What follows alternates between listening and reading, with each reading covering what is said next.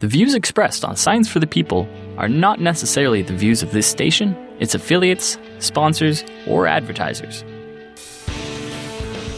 This week on Science for the People, we're turning our attention to Pluto, what we used to think of as our ninth planet, and also to the mysterious new planet that might be orbiting on the outskirts of our solar system.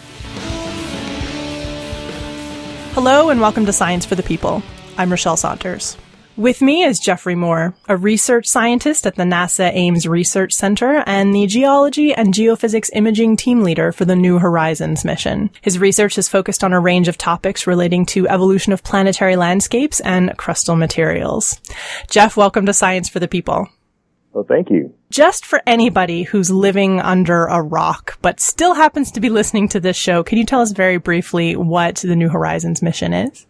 The New Horizons mission uh, is a flyby mission which was launched in 2006, which flew past the planet Pluto last July, taking lots of data, lots of images, lots of other types of data, and is now on its way to another much smaller Kuiper Belt object, which it should arrive at uh, New Year's Day of 2019. So, uh, New Horizons has collected a ton of data. Um, but as a, a, geologist, what is the most interesting data for you? Uh, I'm thinking if someone hands you the packet that includes all of the raw data, what do you flip to first? Well, I, of course, flip to the images because the images that have resolutions with image scales of a kilometer per pixel or better are the ones which I can look at and begin to interpret the landscapes and try to understand what formed those landscapes and the order in which different features in the landscape performed.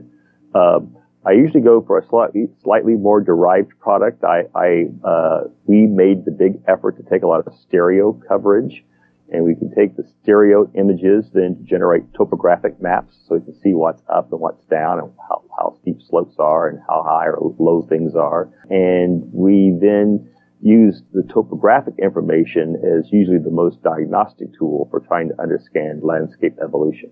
This is actually something I was wondering is how do you look at a picture and and figure out how high or deep or low a piece of landscape is on a planet so far away? Well, that used to be difficult uh, if you really took a single set of images uh, and the images didn't have anything about them that helped you figure out how high or, or low things are. Now, of course, images are taken near the terminator, have shadows, and you can make shadow measurements and come up with height uh, using that mechanism. And people have traditionally used that. In fact, for hundreds of years is how people determined the depths of craters on the moon back in the 17th, 18th, and 19th centuries. But with stereo imaging, it works just the very same way that uh, the geological surveys of the United States and Canada fly aircraft and now spacecraft over the surfaces of uh, their territories and take images in stereo where you take pictures that look ahead of you then take pictures of the same area that you've flown past to look back behind you. And you simply apply trigonometry to determine and, and parallax the, the same principle that your the stereo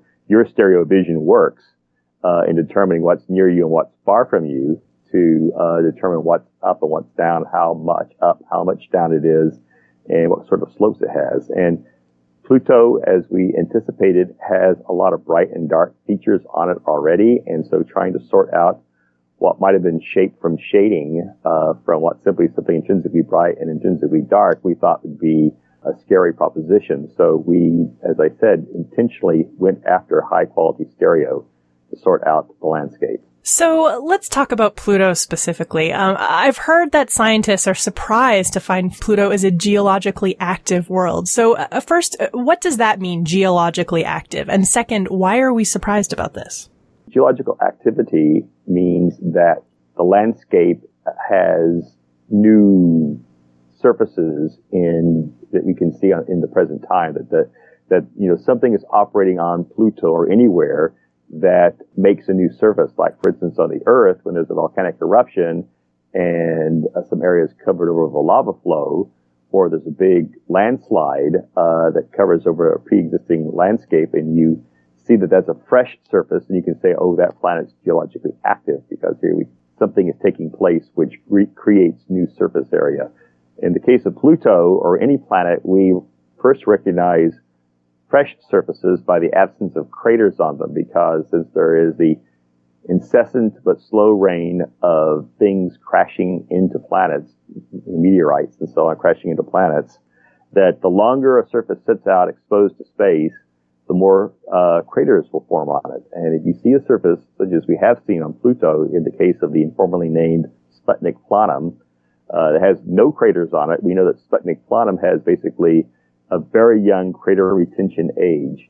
Uh, and we've determined that crater retention age to be not more than around 10 million years old, but of course it could have formed last week for all we know. It's just, it's, it's so young we can't place any old date on it. So by geological standards, we consider that a, uh, a, a fresh surface and that the planet is currently active.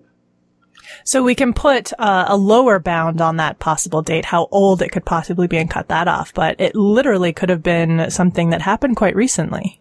That's exactly right. It's easy but, for us to say 10 million years, but I, I, guess I don't really even know what that means from the standpoint of, of an Earth time scale or a meaningful time scale. So how would we put that in context? Okay, so with 10 million years is not the lower bound, that's the upper bound. It can't be older than 10 million years old. It can be much younger. Right put that in context, well, the solar system, the Earth, Pluto, is about four and a half billion years old. So something that's only 10 million years old is much less than 1% the total age of the solar system, or one, less than 1% the total age of Pluto. Um, it seems like a long time to us because we mortal humans only live to be, for lucky, 70, 80, or 90 years old. And even evolution takes place at rates that 10 million years ago, um, our ancestors looked much more like apes than they look like what we look like today. Um, so in some geologic time sense, 10 million years is a long time, but in, when you're dealing with planetary surfaces, which in many places in the solar system are billions of years old, and indeed there are billion year old surfaces on some locations on Pluto and almost everywhere on Pluto's large moon Charon, uh, when you can point to a region that's only less than 10 million years old, that's very young, geologically speaking. So why are we so surprised to see that there's this really young geology on Pluto? Well, Pluto is a small world. It's about the size of the Earth's moon, and uh, many worlds of that size one doesn't think would have the energy sources to drive uh, geological activity in the current epoch. Now, when you do see small worlds that have geological activity on them, like Saturn's moon Enceladus, that's because these moons are in a um, orbital resonance, a tidal situation where uh, the tides being raised uh, in the bodies uh, by the interaction of the moon, in this case Enceladus, uh, it's um, sibling moons and Saturn operate to basically heat up the interior through tidal friction, and there, and you can get geological activity in a small world. But there was no um, obvious uh, mechanism that we anticipated would operate to heat up Pluto. Pluto can only be heated by the uh, radioactive minerals, which are slowly decaying in its rocky interior. Now, I do want to mention that we think of Pluto as being an icy world, and indeed its surface is all made of different kinds of ices, but the interior uh, has a large rocky core, and in fact, uh, by mass, uh, more of Pluto is rock than ice. And so this rocky component of the interior, the deep interior of Pluto, does have the usual radioactive minerals in it that, say, the Earth's crust does, and these radioactive minerals decay and produce modest heating. So there is modest heating uh, being produced by the interior of Pluto, and the materials that are being mobilized by this modest heating, particularly the one that formed this big surface that seems to be very young, uh, are very volatile materials. The uh, uh the surface of Sputnik Planum and it, the deposit which makes up Sputnik Planum is mostly, we think, uh, frozen nitrogen ice. And frozen nitrogen ice uh, is something which doesn't take a lot of heat to make it convect or flow. It's a very soft material. In fact, the the um, analog uh, material I use to describe the behavior of nitrogen ice is that it's a lot like silly putty on very short time scales. It's not really as soft as silly putty, but it, for instance, deforms more quickly than glacier ice does on the Earth. Interesting. I love the silly putty analogy. Um, now this uh, plane, it was Sputnik Sputnik's plenum. Sputnik plenum, uh huh. Is this the the shape that most people would recognize as Pluto's heart? Yes. Well, if you look at the heart, there's um, a right ventricle and a left ventricle, or if you want to think of it as, I rather, rather think of it as the west ventricle. The west ventricle, which is the brighter, smoother uh, surface, that is Sputnik Planum. Uh, and to put it in perspective, it's about the size of the state of Texas, and I wish I could tell you off the top of my head what the nearest Canadian province is similar to in size, but maybe something you out their province to state converter and come up with a proper the province size. I, have l- looked at some closer shots and some zoomed in pictures on Pluto uh, of the Sputnik Planum area, and there's definitely this kind of strange texture on the plains there. It's sort of bumpy, but it also has these these kind of lines that look almost like like you might expect potentially uh, like as if there had been some drainage in certain area. It's it's a really interesting texture to see on a planet like Pluto. It has a lot of interesting textures. In the center of it, it has things which look like polygons or cells or whatever other uh, descriptor you want to use. Uh, they're typically about you know 30 kilometers across these cells, and the cells, in fact, are the evidence for convection. We think the cells are um, analogous to when you look down into a pot of uh, gently warming oatmeal or porridge and see the rising and falling cells uh, on the top of your porridge is exactly the same situation that's going on uh, in the center of Sputnik Planum.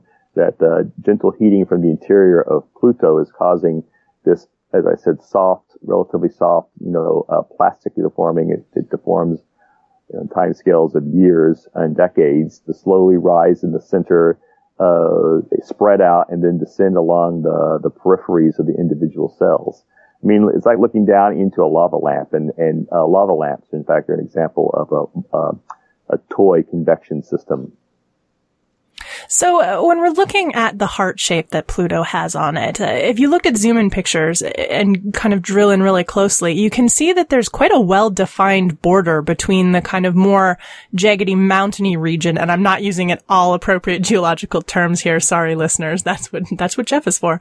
Um, and uh, it butts right up against the kind of plains. There's no kind of gently gentle change uh, from one to the other. The the definition of this line seems to be very abrupt. Is that is that normal? Is that something we would have expected to see? Well, uh, I can only speak for myself. I didn't expect to see a large soft deposit of uh, nitrogen ice on Pluto, although I should have, but I, but I didn't. But uh, once I became aware of the mechanical properties of nitrogen ice at the appropriate temperature, the temperature is 40 degrees Kelvin, which is some you know ridiculous number like minus 390 degrees uh, Fahrenheit. Um, that it will again like silly putty, and the way silly putty will settle down inside the little plastic cup you're keeping it in.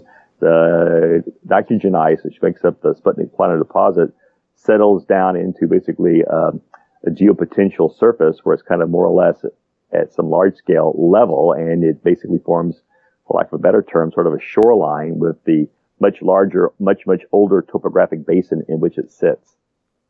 So it's not surprising that the, the boundary between uh, the nitrogen ice deposit and its surroundings is sharp.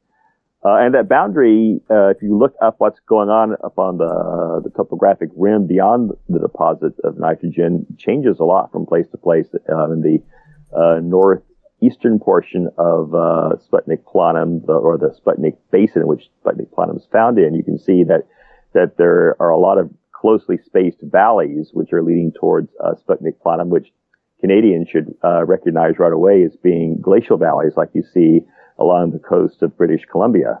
Uh, and in fact, that's what we think has gone on is that uh, uh, in the past, at least, maybe still happens in the future episodically, that solid nitrogen ice basically carves glacial valleys. That there are, have been and there still are uh, nitrogen ice glaciers operating on Pluto.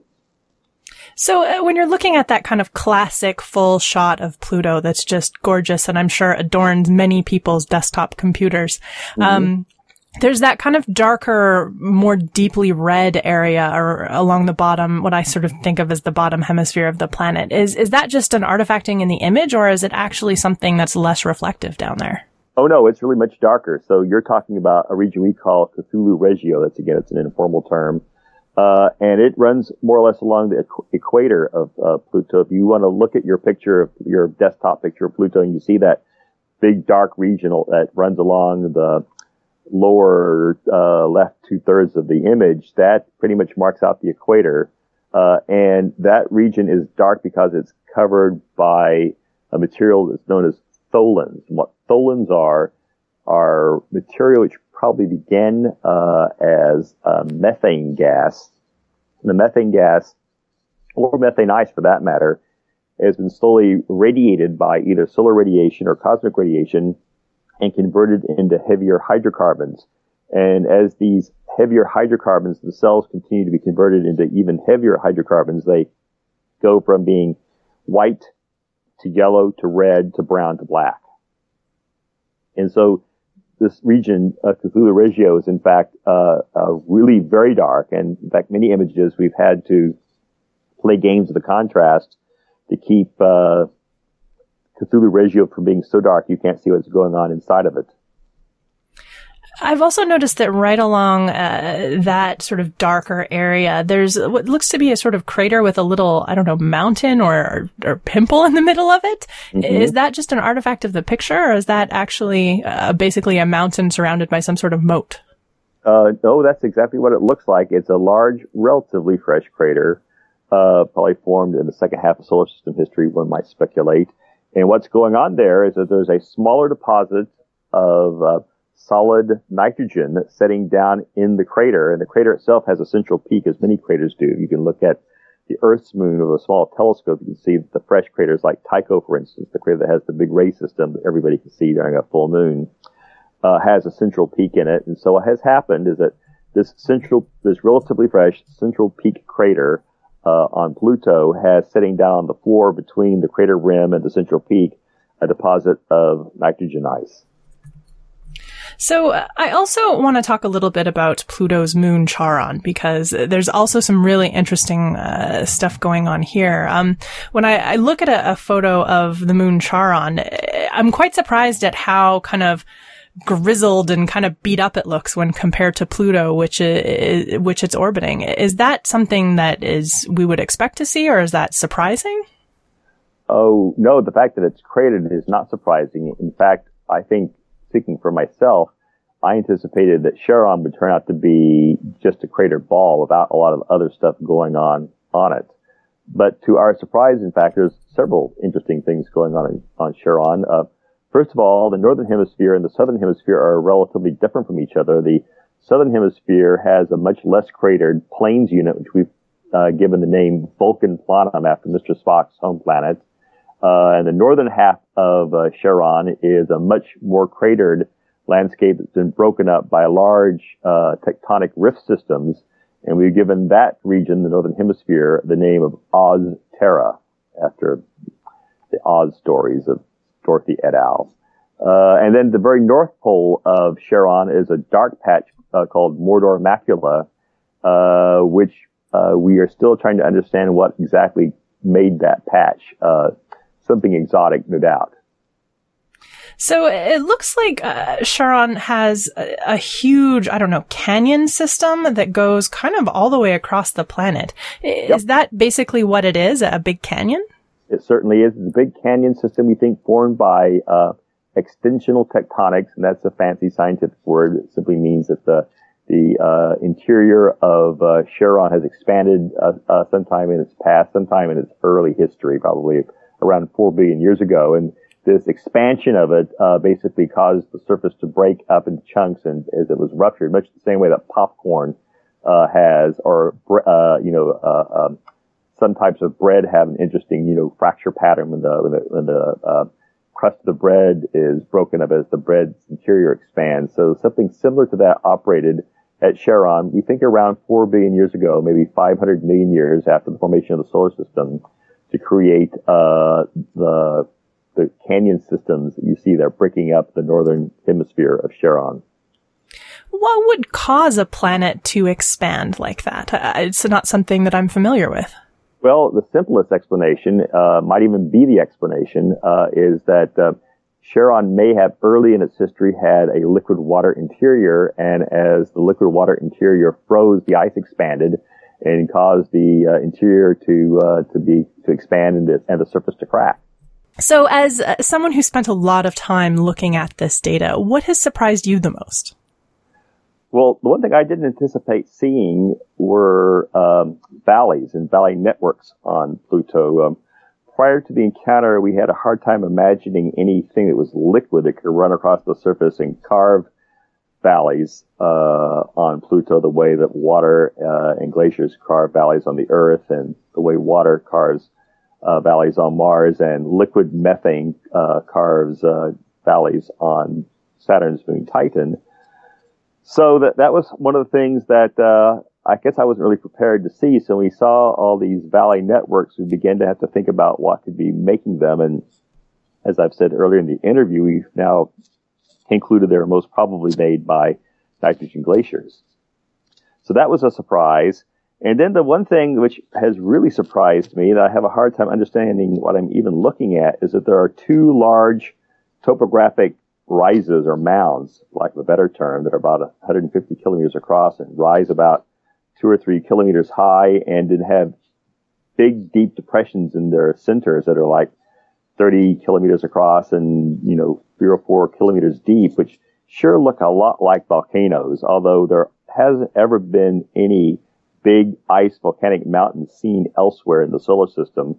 And moreover, since they are so tall, it means they can't be made out of nitrogen or even uh, methane ice because both those ices are just too soft to support kilometers worth of topography. So they probably have to be made out of water. So how water volcanoes were formed on Pluto, if that's indeed what they are, is is indeed mysterious. And they these these putative volcanoes uh, have either none or maybe one or two craters superposed on them. So they are probably young. They're probably like maybe a billion years old at oldest. Uh, so it's difficult to understand how they got there and if they, and, and if they're if they are even indeed really volcanoes or some other weird feature. They they don't look erosional. They don't have erosional textures on their surface. They have constructional textures. So they have to be formed either by some kind of weird volcanism, ice volcanism we don't understand. We call that cryovolcanism, or else it's a combination of cryovolcanism and some form of tectonics. They have turned out to be truly amazing and puzzling. They're the least, least, amongst the least expected things to see on Pluto, along with giant Texas-sized deposits of nitrogen ice and, and the, uh, the valley networks. It's really interesting how in a world with social media, missions like the New Horizons mission or a Curiosity rover on Mars end up getting this massive sort of public following and, in a lot of cases get somehow personified. I'm thinking of how, how the, the Curiosity rover tweets and how uh, the, the public, um, emotion that was tied to the Rosetta mission, as well as the sort of memification and joy that people had as uh, some of the initial images for the Pluto flyby uh, were being released. It's just really great to be able to engage in this uh, as part of the general public as it happens, because you do kind of really feel like you're a part of it, even though you're you don't get the data first, even though sometimes you have no idea what you're looking at. Uh, it, gener- it it really feels feels like we're kind of uh, in it all together, which is cool. Well, we are all in it together. I mean, um, the exploration of space is an endeavor that our entire species uh, takes part in, and it's um, meant to be something that is uh, enjoyed by and uh, informs the you know, all of us, not not just scientists, not just Americans, but everybody who has a sense of curiosity, which is an intrinsic property of our species. So uh, I think we all do this because we think it's cool and it's fun, and it helps us understand how the world we li- or the universe we live in works. So, uh, just before we leave, the New Horizons mission is not finished yet. Uh, there is another object in your sights. Can you can you tell us a little bit about what you guys are, are what you guys have pointed New Horizons at, and why you chose this object to have a closer look at? Well, uh, it, it was sort of chosen for us. The targets that we could fly to were would have to be found within a relatively narrow cone of accessibility that extended beyond the New Horizons trajectory. So we have to burn some of our propellant to actually fly to these, one of these other targets. And so we first had to find such targets and they were hard to find. We finally had to use the Hubble Space Telescope just the last several years to find anything that we could fly to. And fortunately, in 2014, we identified um, two objects we could potentially fly to one of those two objects. And after evaluating the uh, feasibility of flying to one over the other, we picked one of them. Uh, we have uh, spent our propellant to uh, put ourselves on on uh, trajectory to go to one of these objects, and that's how it was selected. Uh, both of them were maybe 30 to 50 kilometers across. they're much smaller than Pluto. They're more like the size of uh, one of Pluto's small moons uh, that we did take some pictures of. Now, the, this object, which currently is known as, uh, I can't remember what I want to say it's MU or RU 69 or something like that. It has a funny name. We are going to give it a real name. We just haven't given it a real name yet. Um, it, we'll fly much closer to it than we flew even to Pluto, and so we'll get some very high resolution uh, views of this object to see what did the surfaces of these, you know, primordial Kuiper belt planetesimals look like. Uh, uh, the reason they're interesting is that the uh, Kuiper belt planetesimals, especially the ones in the region of space where we're traveling to, they're known as the so-called cold classical Kuiper belt objects, probably do represent held in extreme cold storage the basic building blocks of the solar system, including all the volatile stuff that went into forming the solar system. None of it has been presumably uh, sublimated away or, or burned off or heated up and removed. Uh, and they set out in a region which may not have a lot of other things that ever come near it. So they might e- may not even have a lot of craters on those surfaces. They may, you know, look like what they looked like soon after they were accreted together at the dawn of solar system history, which is something, a texture, a landscape which we've never seen before. So we're looking with great expectation for understanding both the composition of these Kuiper, these small Kuiper belt objects and, and what their appearance can tell us about how they were put together, which in turn tells us how our entire solar system, including the world we live on, was initially put together. The, the pieces that went to put the Earth together we're going to look at how those pieces were put together. Well, thank you so much, sir. Uh, thank you very much for your time and for telling me about uh, talking about Pluto. It's just such a fascinating mission, and some of the the imagery and the surprises that we've had have just been really super cool. I couldn't agree more completely. It's been my pleasure.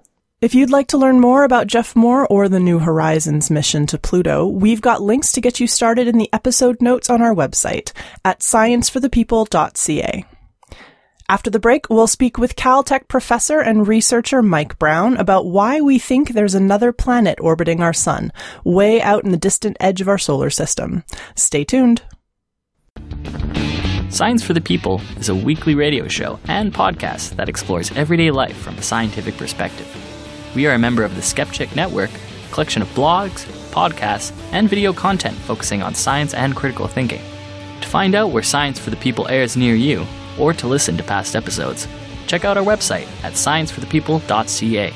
You'll also find links to support us at Patreon, to connect with us on Facebook and Twitter, and to subscribe to the podcast in iTunes. And now, back to the show. Welcome back to Science for the People. I'm Rochelle Saunders. With me is Dr. Mike Brown, professor of planetary astronomy at Caltech. He specializes in the discovery and study of bodies at the edges of our solar system. He's best known for his discovery of Eris, the most massive object found in the solar system in 150 years, and also notoriously as the guy who demoted Pluto from a real planet to a dwarf planet, which he explains in his book, How I Killed Pluto and Why It Had It Coming. He's here today not to talk about Pluto, but rather a possible different ninth planet that may already be part of our solar system. Mike, thanks for joining me. Well, it's my pleasure. So you helped take our solar system from nine planets down to eight, and now potentially back up to nine again. Is is this a guilt thing, Mike? Are you trying to make up make it up to Pluto lovers out there? You know, it, it's it's it's funny, but it, it's really actually true that even a year before we started on this quest for for Planet Nine, or had an inkling that there was another planet out there, my daughter told me that this is what I needed to do. She said people are going to still be mad at me forever about Pluto, and I just need to go find a new planet. And I laughed and thought that was a, a funny thing, funny thing to say. The name and, Planet Nine does seem a little bit cheeky. I, you know, I think it's the perfect name. It's it's it's it encapsulates an entire epoch in the history of the outer solar system, all in just one little name right there. Okay, so um, let's maybe back up. So, when did astronomers first start to think that there might be another planet out there? Um, I would say that the first time somebody thought that there might be another planet out there is about 1820. Um, but uh, that wasn't Planet Nine. That was that was Planet uh, Seven.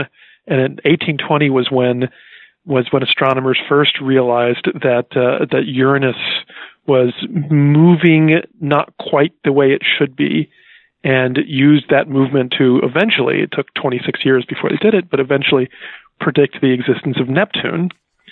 As soon as Neptune was found, that was 1846, and I think you know the day after Neptune was found, astronomers started on the hunt for whatever was out past Neptune and looked at the perturbations by Neptune. So there's there's rarely been a, his, a time in the history of astronomy where some astronomer somewhere wasn't speculating that maybe there's another planet out there. So there's quite a history of thinking that there might be another planet out in the edges. And and it, that that history is for the most part wrong. So from from 1846 until I, I would say until now, um, all of the speculations about a planet past Neptune have been based on data that was later shown to be incorrect or ideas that were potentially sort of dubious. And so it, it, got to be this kind of, you know, the Planet X, everybody has heard of Planet X. The, the search for Planet X and people looking for Planet X got to be this, this semi crazy subset of astronomy where all you would have to say is that you were, you were interested in Planet X and all the other astronomers at the conference would slowly move away from your side of the room.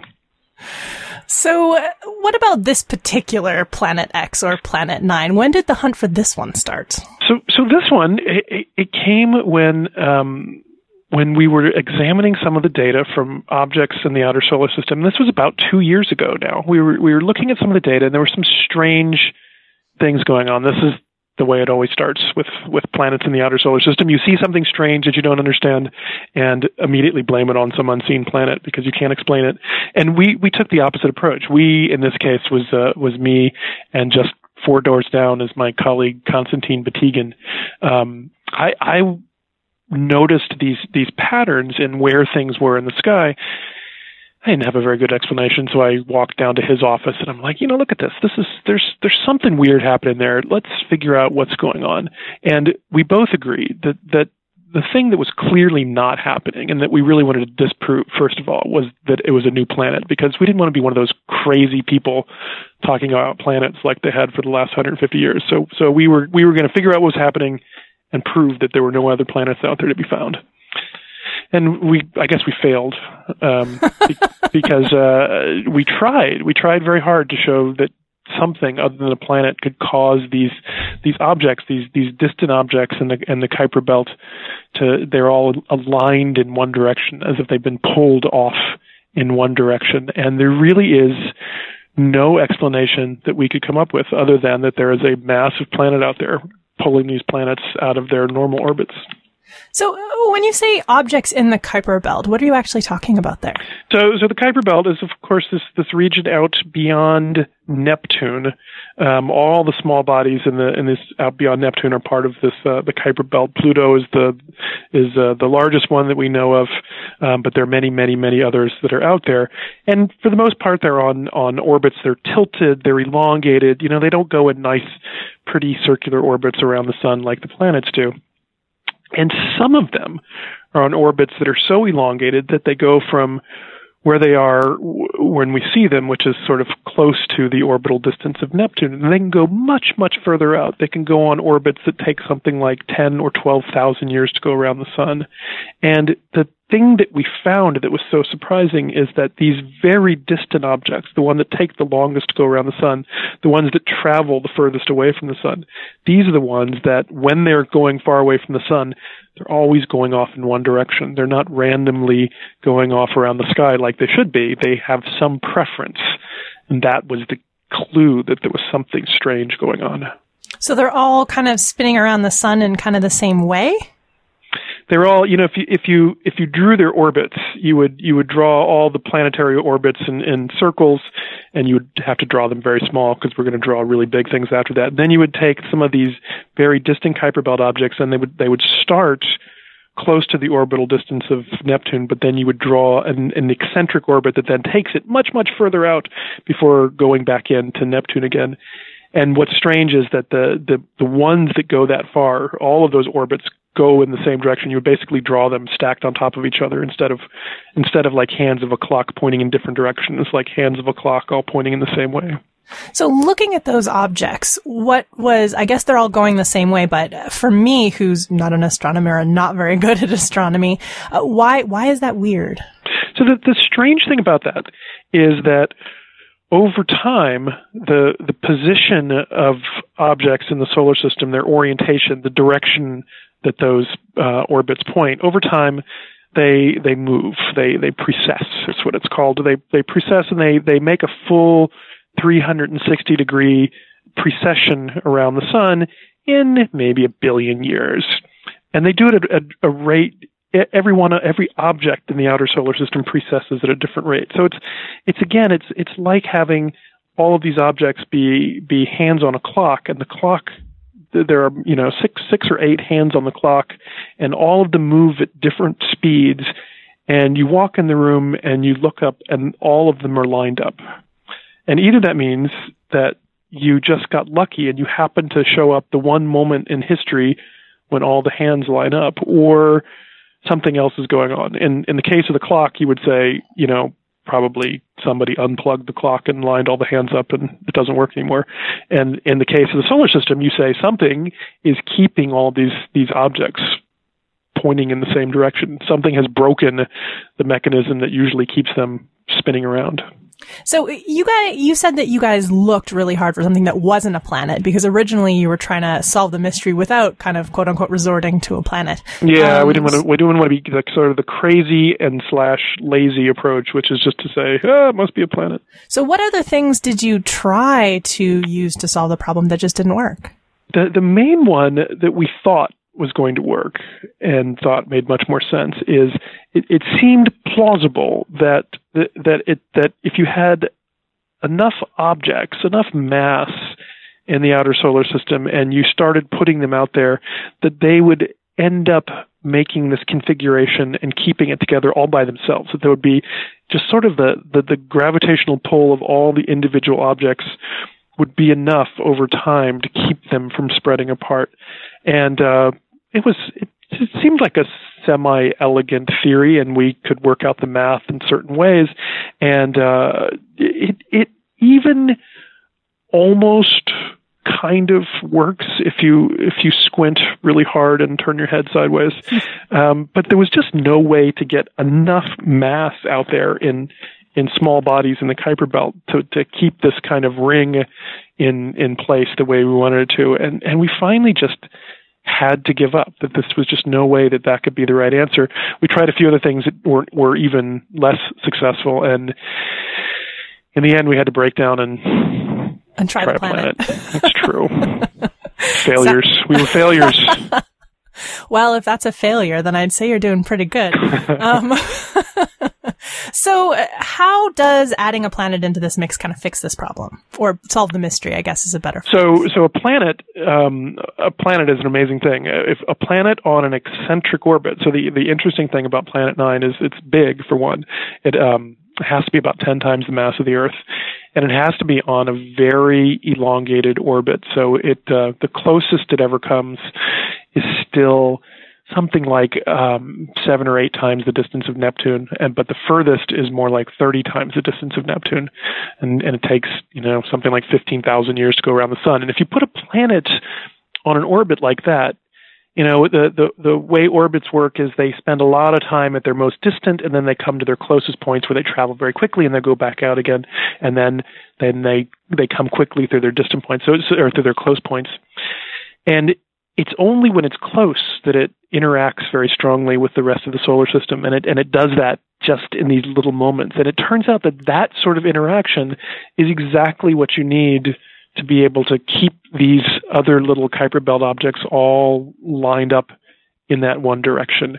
Um, they they the the Kuiper belt objects are lined up in the opposite direction of the planet. Remember, the planet is very elongated. The Kuiper belt objects are very elongated, but they point in opposite directions. And by by doing that, they almost never spend any time close to each other. It's it's such a massive planet at 10 Earth masses. It would it would eject anything it ever got close to, but it's it's never gets close to these other objects because they spend so little time in those closest approaches. Okay, so so it kind of acts almost like a gravitational kind of counterweight, I guess. Uh, you know, you can sort of look at it that way, and it's it's a it's a gravitational counterweight. It's a it's a it's a bully who gets rid of everybody else. So so partially what happens is that if you if you started out the solar system with distant Kuiper belt objects going off in all directions, Planet Nine would very quickly um, sweep by them and get rid of them. So it just throws them out of the solar system, and it just lets those ones that are in the opposite direction survive. So it's a counterweight, or it's those the ones that are that are that hide the best from it, or uh, I'm not sure what what your other favorite analogy would be, but those are those are the only ones that are allowed to stick around. Okay, so we have a theory that we might be another planet out there. So how do you start thinking about its properties? I mean, how do you start to figure out its size and its orbit? Do you just kind of guess and plug it into a model to see if it works? Or is there a way you can start to determine these things based on the other data that you have? So, so some of each. Um, so the first thing we did is is is literally wrote down equations on the blackboard. This is uh, Konstantin's specialty. He sat down and just wrote down how the solar system would behave with an eccentric planet, and uh, with that, you can start to go through and look at what the important parts of the math of the physics. And that's where we realized that it had to be an eccentric orbit and it had to be something like 10 times the mass of the Earth. We realized there was just, there was just no way for a planet to have any effect on these Kuiper belt objects unless those were the cases.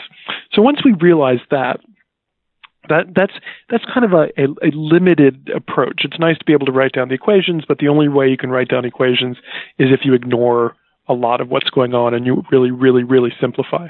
So we had a very simple model of what worked. And to really understand if it was going to work in the real solar system, we have to run detailed computer simulations. So the detailed computer simulations are we basically create a solar system in the computer and impose Planet 9 on that solar system and start at the beginning of the solar system. We start with many, many, many objects in the Kuiper Belt. We watch what happens to them as they interact with Planet Nine and as they interact with all the other planets.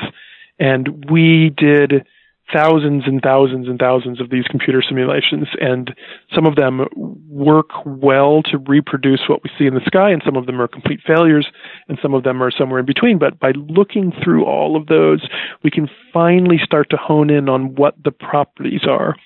We got very good at determining uh, the the average distance from the sun. If it's too close, it has too strong an effect and gets rid of other things. If it's too far away, it doesn't do very much.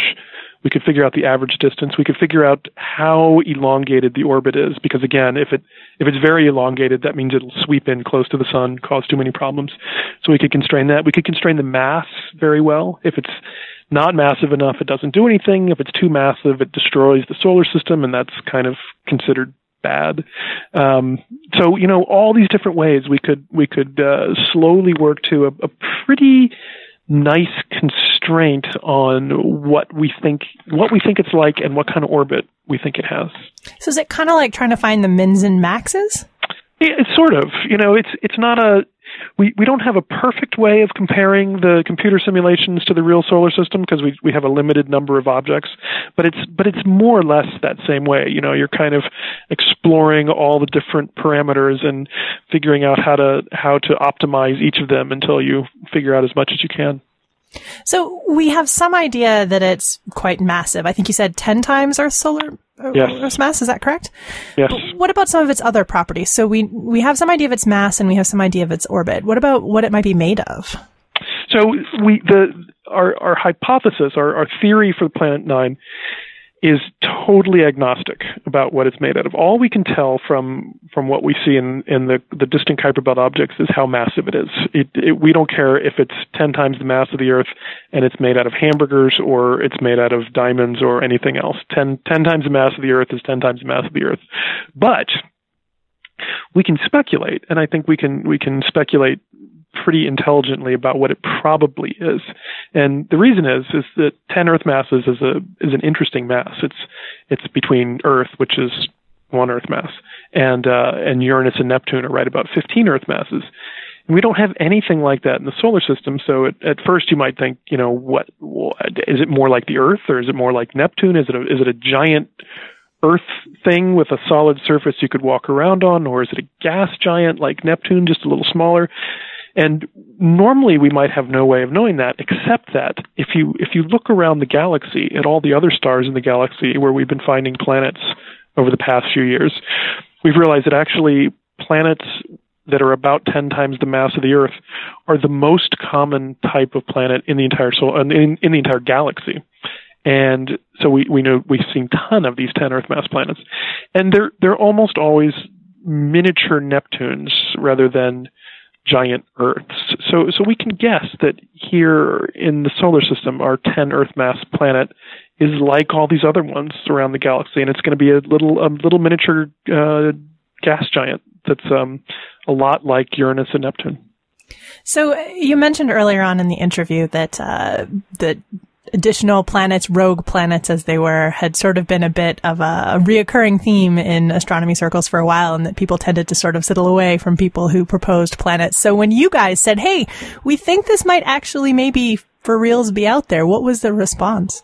So we, we I have to say we were we were a bit nervous because uh, because we knew the history of what happens when people say this. Um, we were we worked really hard to make this as as rock solid, airtight as possible, um, and then we sat back and waited to see. And we where the question we had for ourselves was, you know, how long before the first paper appears saying, ah, these guys are stupid. Here's here's why there's no such thing as Planet Nine, or perhaps even no papers ever appear and we're just totally ignored. And it's it's strange that it's been the opposite. There have now been something like 30 papers in the past uh, six months since we proposed Planet Nine, talking about Planet Nine, thinking about how you would find it, what it would be like, saying, yeah, yeah, we think it's there too from other evidence. Um, there have been zero papers so far trying to refute the idea, which which is surprising to me. I mean, astronomers love to do that sort of thing. You know, a, a, a paper like ours gets a lot of attention and and proposes something pretty bold. You know, what could be more fun than showing that those guys who did it are crazy and don't know what they're talking about? That's that's as good as it gets in astronomy.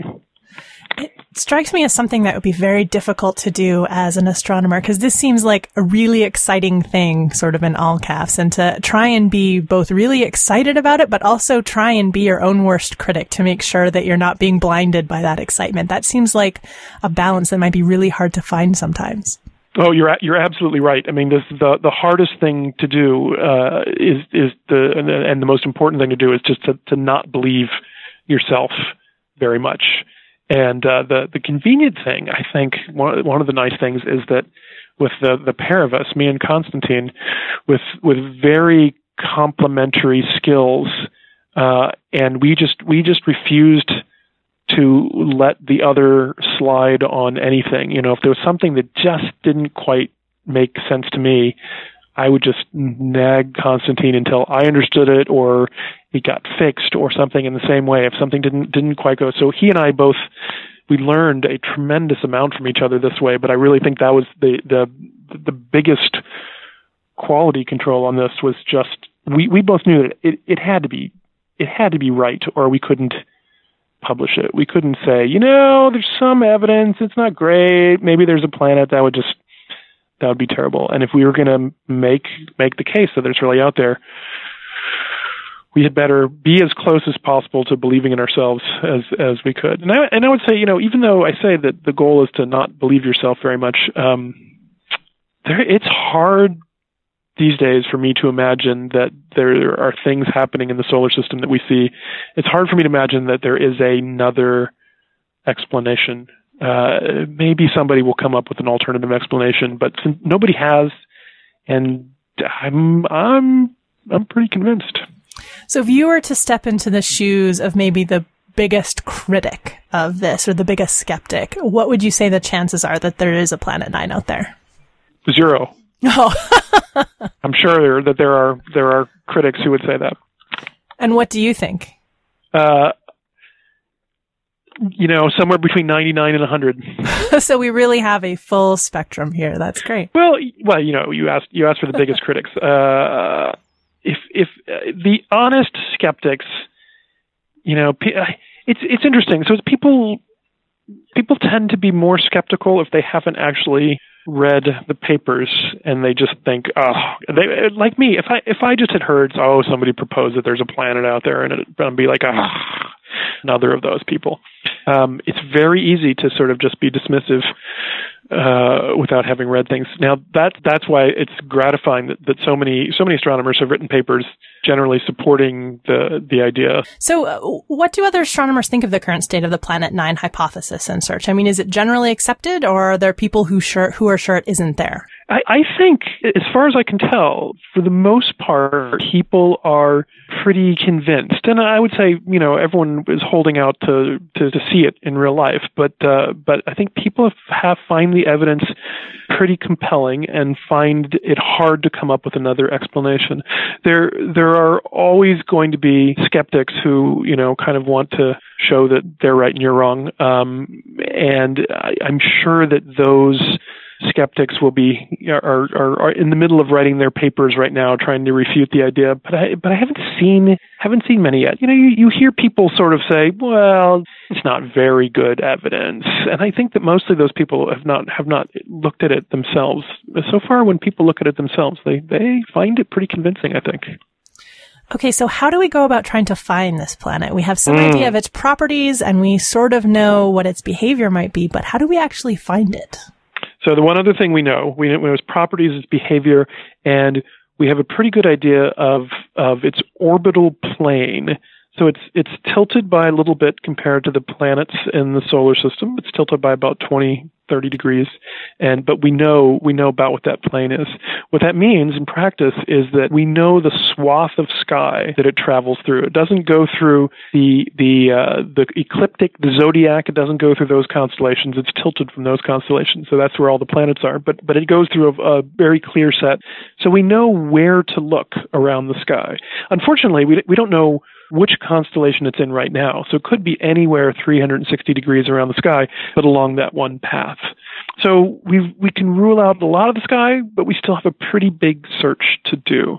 We've actually done a good job of ruling out some of that search region by going through old data. So I'm, this is my my summer uh, vacation project is to go through every bit of old data that I can possibly get my hands on and see if there's any chance that Planet Nine was accidentally pictured before and, and people didn't notice it. Um, and if if we get lucky, we'll we'll find it in that. I suspect the answer is we won't find it in that. And once we've ruled out about half the sky that we have old pictures of, I think that we will have to end up um, mounting a big survey of the other the other half of the swath of the sky.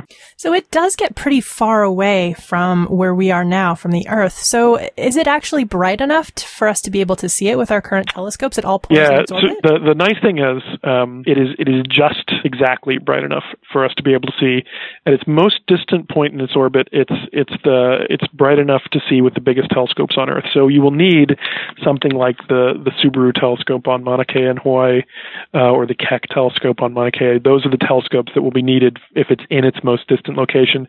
But you don't need something bigger, and that's that's a great thing. If it had turned out to have been two times further away or a little bit smaller, there's a good chance that we would not be able to find it for decades until we get next, another generation of telescopes.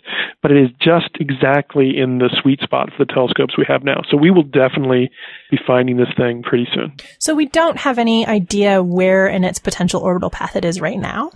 We we've ruled out some parts of it, um, but basically, by its gravitational influence, we can't tell where it is. So the only way we can rule it out is by hoping that uh, um, hoping hoping that uh, uh, we, we should have seen it in other data. So, when you're looking through a telescope at the night sky and a planet's that far away, how do you tell a planet from a star? Asks the super astronomy noob. oh, so this this part's super easy. Um, planets and everything else in the solar system move compared to the stars. So this is what we have. This is what we do all all day long, all night long. Um, we take pictures of the sky and we simply uh, look at all of the stars and the galaxies and everything else that are in the same spot uh, hour after hour, and then you find that one little thing that moves slightly across the sky, and that's part of our solar system. Planet Nine is going to be so far away that it will be the slowest moving thing we ever see, but it's still something that we can see its motion just from night to night. So is there any other way we can narrow down the search? I heard somewhere that there might be a way to use the data from the Cassini probe to help narrow down the search a bit. Yeah, so that's this is an interesting um, idea that uh, the, there was a one of the very first papers that came out um, after ours was was using the so what Cassini does very well is tells you very precisely the distance from the Earth to Saturn. Um, and so you can imagine that if there's a big planet out there, it slightly changes the distance from Earth to Saturn as Earth and Saturn go around the sun. And um, an analysis of that that effect has been done and has potentially pointed to a location where Planet Nine might be.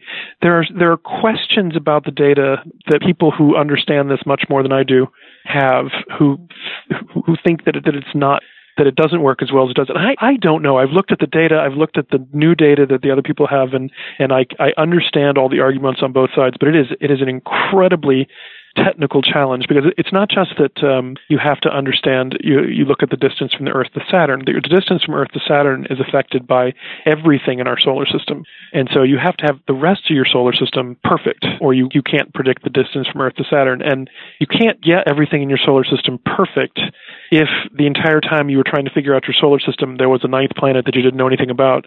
And so the whole question is like whether or not it's just it's really uh, it's very complicated. Every time we try to we we think maybe we should go and do this analysis ourselves. We spend half a day going through it and then just throw up our hands and realize that it's it's it's it's really hard. You basically have to go through the entire history of human astronomy and try to to redo the solar system from scratch and include a planet nine.